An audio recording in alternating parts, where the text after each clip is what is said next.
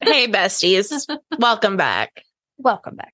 We just we went and visited a local high school this morning and talked to some seniors about careers. Kind of tag teamed it, didn't we? Yeah, we tag teamed it. Yes, Kelsey went first and talked about becoming a therapist. And then I went after that with entrepreneurship and what that looks like. You were pretty nervous. I was nervous at first uh, just because it was the morning. They were really sleepy, and I'm thinking, they probably think we are the most boring humans ever to walk. Hi, I'm Kasey, and right here beside me is Kelsey. We are licensed professional counselors, mothers, entrepreneurs, oh, and besties. We know firsthand what it's like to wake up one day and think, how in the heck did I wind up here? Through our own journeys of self discovery, we found that joy is something that has to be pursued through internal work. Now we are on a mission to help women from all walks of life understand themselves more so they can have real lasting joy. Join us every Thursday to hear fun and insightful interviews with experts who can point you toward self discovery and fulfillment. I used to, even though I was a teacher, like it used to make me nervous talking to kids especially teenagers, because they're just rude sometimes, you know? Like I know there's some really good ones, but then sometimes they're just, they're just mean. but it didn't bother me at all today. And it was really nice. Like, watching their faces as we were talking about I don't know if you noticed, but I did because I was paying attention as I was speaking about internal family systems and attachment styles. And I could really tell that they were interested in thinking about, oh, like what kind of attachment style do I have with my parental figure? Well, I noticed their facial expressions when I was like, every single one of you has trauma in here. Mm-hmm. And I think sometimes, especially in a school setting, I think we know that there's groups of people that act superior, are superior, they might be the popular kids, but to know that they're all in the same playing field and nobody makes it out of this life without a little bit of trauma. Right. And also just like the differences in family dynamic. I shared a little bit about my experience growing up and as a senior in high school, definitely wasn't thinking about what type of attachment style I had to my parents. yeah. Or anything like that. But now it's it's super interesting because if I would have known then what I know now, it would have been totally different. And, you know, I'm like looking around at these 17, 18 year olds, and maybe I just like to be tortured or something, but wouldn't it just be really cool to have a group of them that are really excited about entrepreneurship, about going out and creating things and like making change and just being able to mentor that up? Like that yeah that would be cool. I know they have that entrepreneur academy or whatever it is for for teenagers here locally but i just think that there's there has to be more kids we had several kids come up to us after and was asking about you know everything is this real life they yeah. would say yeah do y'all do this every day is this what you do every day because before us there were two what seemingly normal people. Yeah. Yeah. That talked about their careers. And then here we are, like I'm talking about grapes and EMDR and targeted memories in case he's talking about building all of these businesses that make sense for you. But to the eye, I think people are like, well, where did you get that business? And, mm-hmm. and when did you start doing this? Yeah. I think it was cool for those kids also to be able to see that you really can live in Somerset, Kentucky and do something that's not standard. Yeah. And not the norm. And one of the people was talking about life insurance, like selling life insurance, which I mean, that's good money. That's flexible schedule. And when he started talking about 401ks and retirement and all that, I'm just there thinking, I don't have any of that. And I know that I need to, but like, it's just non traditional mm-hmm. what what we're doing in a lot of ways is non-traditional and it just kind of made me wonder like did anyone has anyone ever told those kids that that's okay to be non-traditional? Yeah. Like you don't have to go to school or leave high school and be a teacher or a nurse. Right. it's great if you want to do those things that we need those people but being non-traditional is okay. And you know i just remember growing up and this has been a long time ago, but when Nate was on our podcast and we were talking about it, like Nate and I were both super creative teenagers. And I, all, you know, like all my friends were in my art classes were going and doing things with art, like in the summers. And, and I really seriously considered the Art Institute of Chicago. I really wanted to go there. And the main reason that I didn't is just because at that time I thought I'm never going to make a living doing this. Yeah. I mean, it sounds great, but like, what am I going to do? And they, of course, they had programs like graphic design and all that stuff, but it still wasn't like it is now. And all of these kids that are so creative and that are so good with technology, are we encouraging that? Like, are we stifling that? Like, what's well? I think a lot of times I talk to my clients about are you putting yourself in a box? Mm-hmm. And I think automatically we put kids in a box because I have several teenagers, you know, one wants to be a dancer and one wants to go do this. Okay, like, why can't you? Yeah, that's not traditional. But you can do whatever you want to do and whatever fits your skill set. We had that one girl come up to us and say, I want a master in psychology, right? Mm-hmm. She's like, well, what should I minor in? And I was like, well, what are you good at? because in psychology, like, do you like foreign languages? Would you consider sign language? And she's like, art. And Kasey's like, perfect. Do something in art. Run with it. Well, and people think, gosh, I, I think the coolest part about entrepreneurship for me is just what, what you said about not being put in a box. Cause I think I've always struggled with that whole concept. I should have known this a long time ago. I don't know why no one's ever, no one ever told me, or I just never realized it, but I just. Are you tired of running to the lobby to see if your next appointment has arrived? Would you like a more discreet, stress free way for your clients to check in? Take a deep breath. The Receptionist for iPad empowers your practice to create a Zen like check in experience. This episode is sponsored by The Receptionist for iPad. It's the highest rated digital check in software for therapy and behavioral health offices, used by thousands of practitioners across the country. The Receptionist for iPad is a simple, and inexpensive way to allow your clients to discreetly check in, to notify providers of a patient's arrival, and to ensure your front lobby is stress free. The software sends an immediate notification to the therapist when a client checks in and can even ask if any patient information has changed since their last visit. Start a 14 day free trial of the receptionist for iPad by going to thereceptionist.com slash besties. And when you do, you'll also get your first month free when you sign up.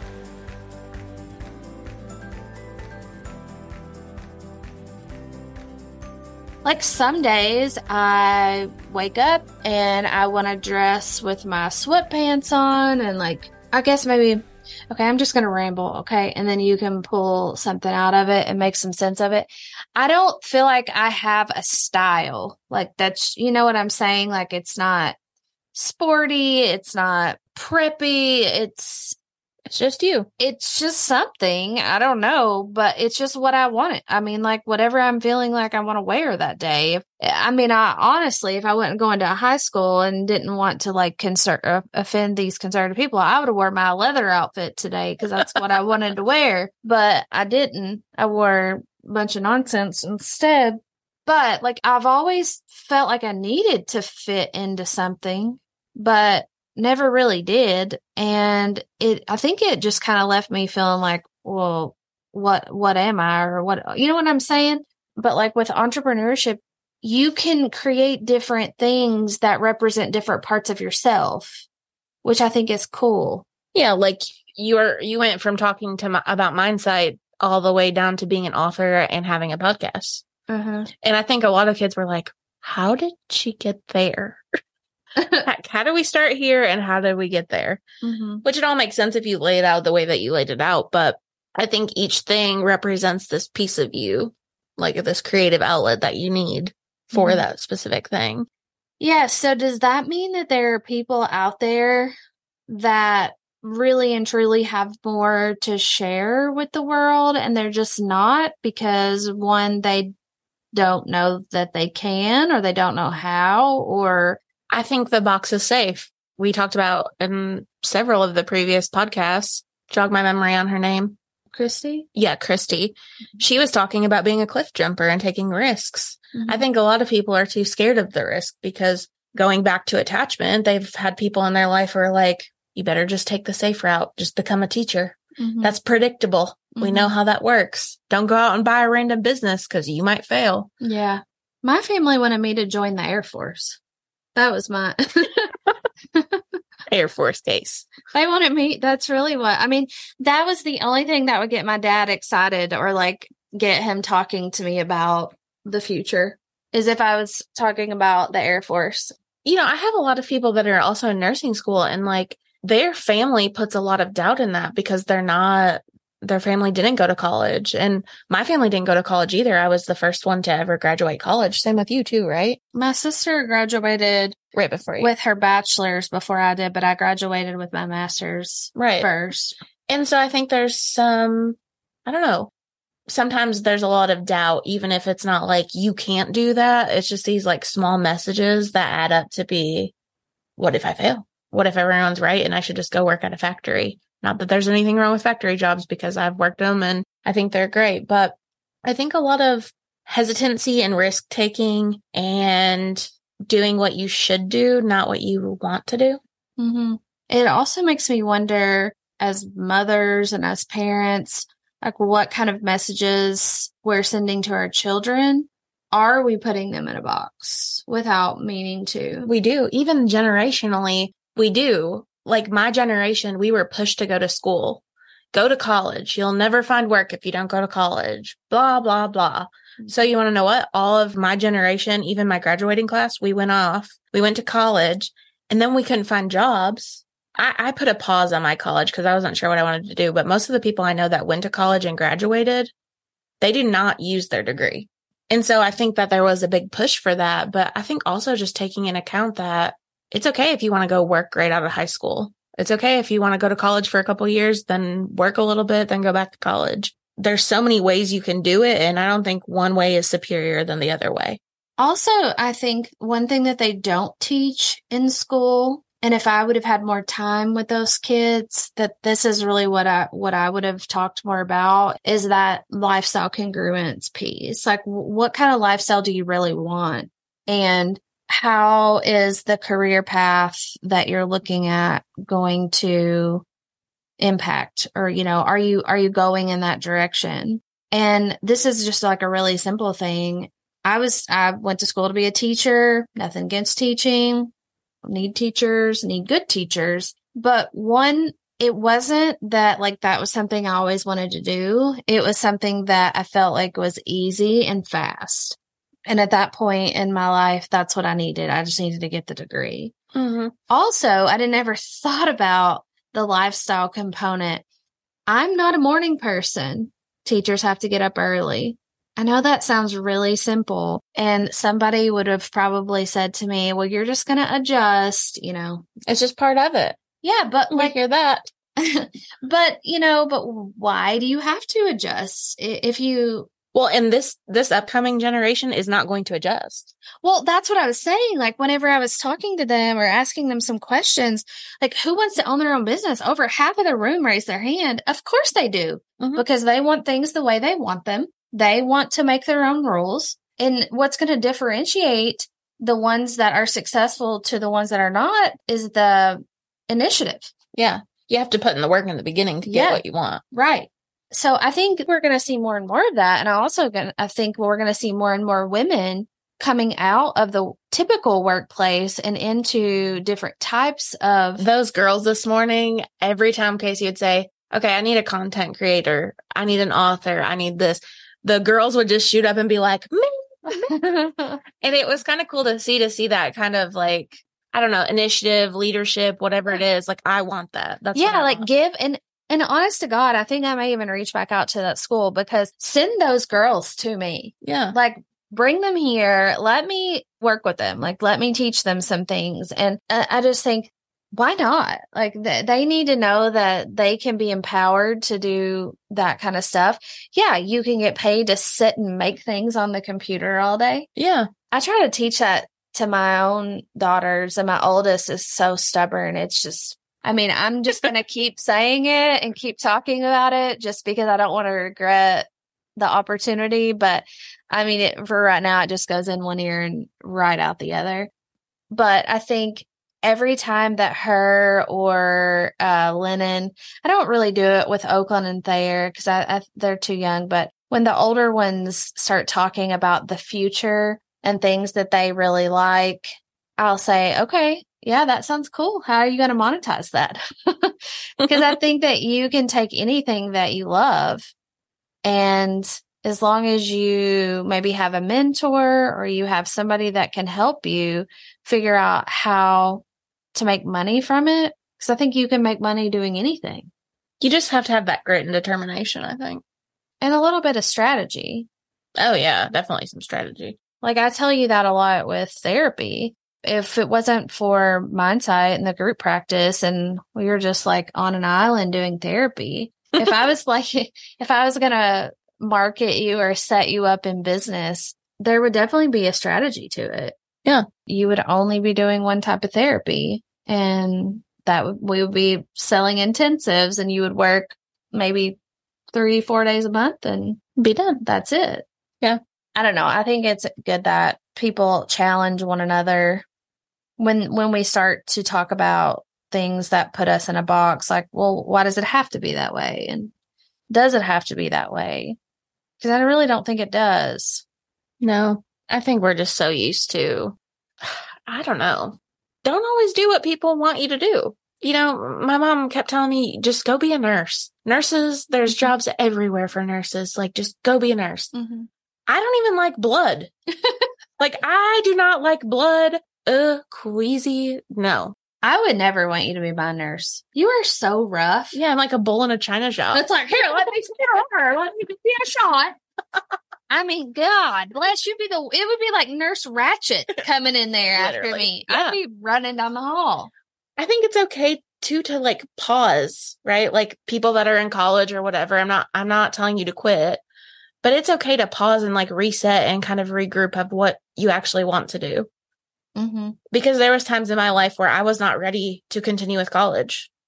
And so I stopped and I went and got a career in the human service field. And I realized that I love working with people. It really changed my life because I think I would have been a nurse or I would have been a teacher. And I don't think that that fits with my lifestyle congruence. And maybe you're in the middle of a midlife crisis and you're just not fulfilled. And you want to go do something else. And you want to do something else. Yeah.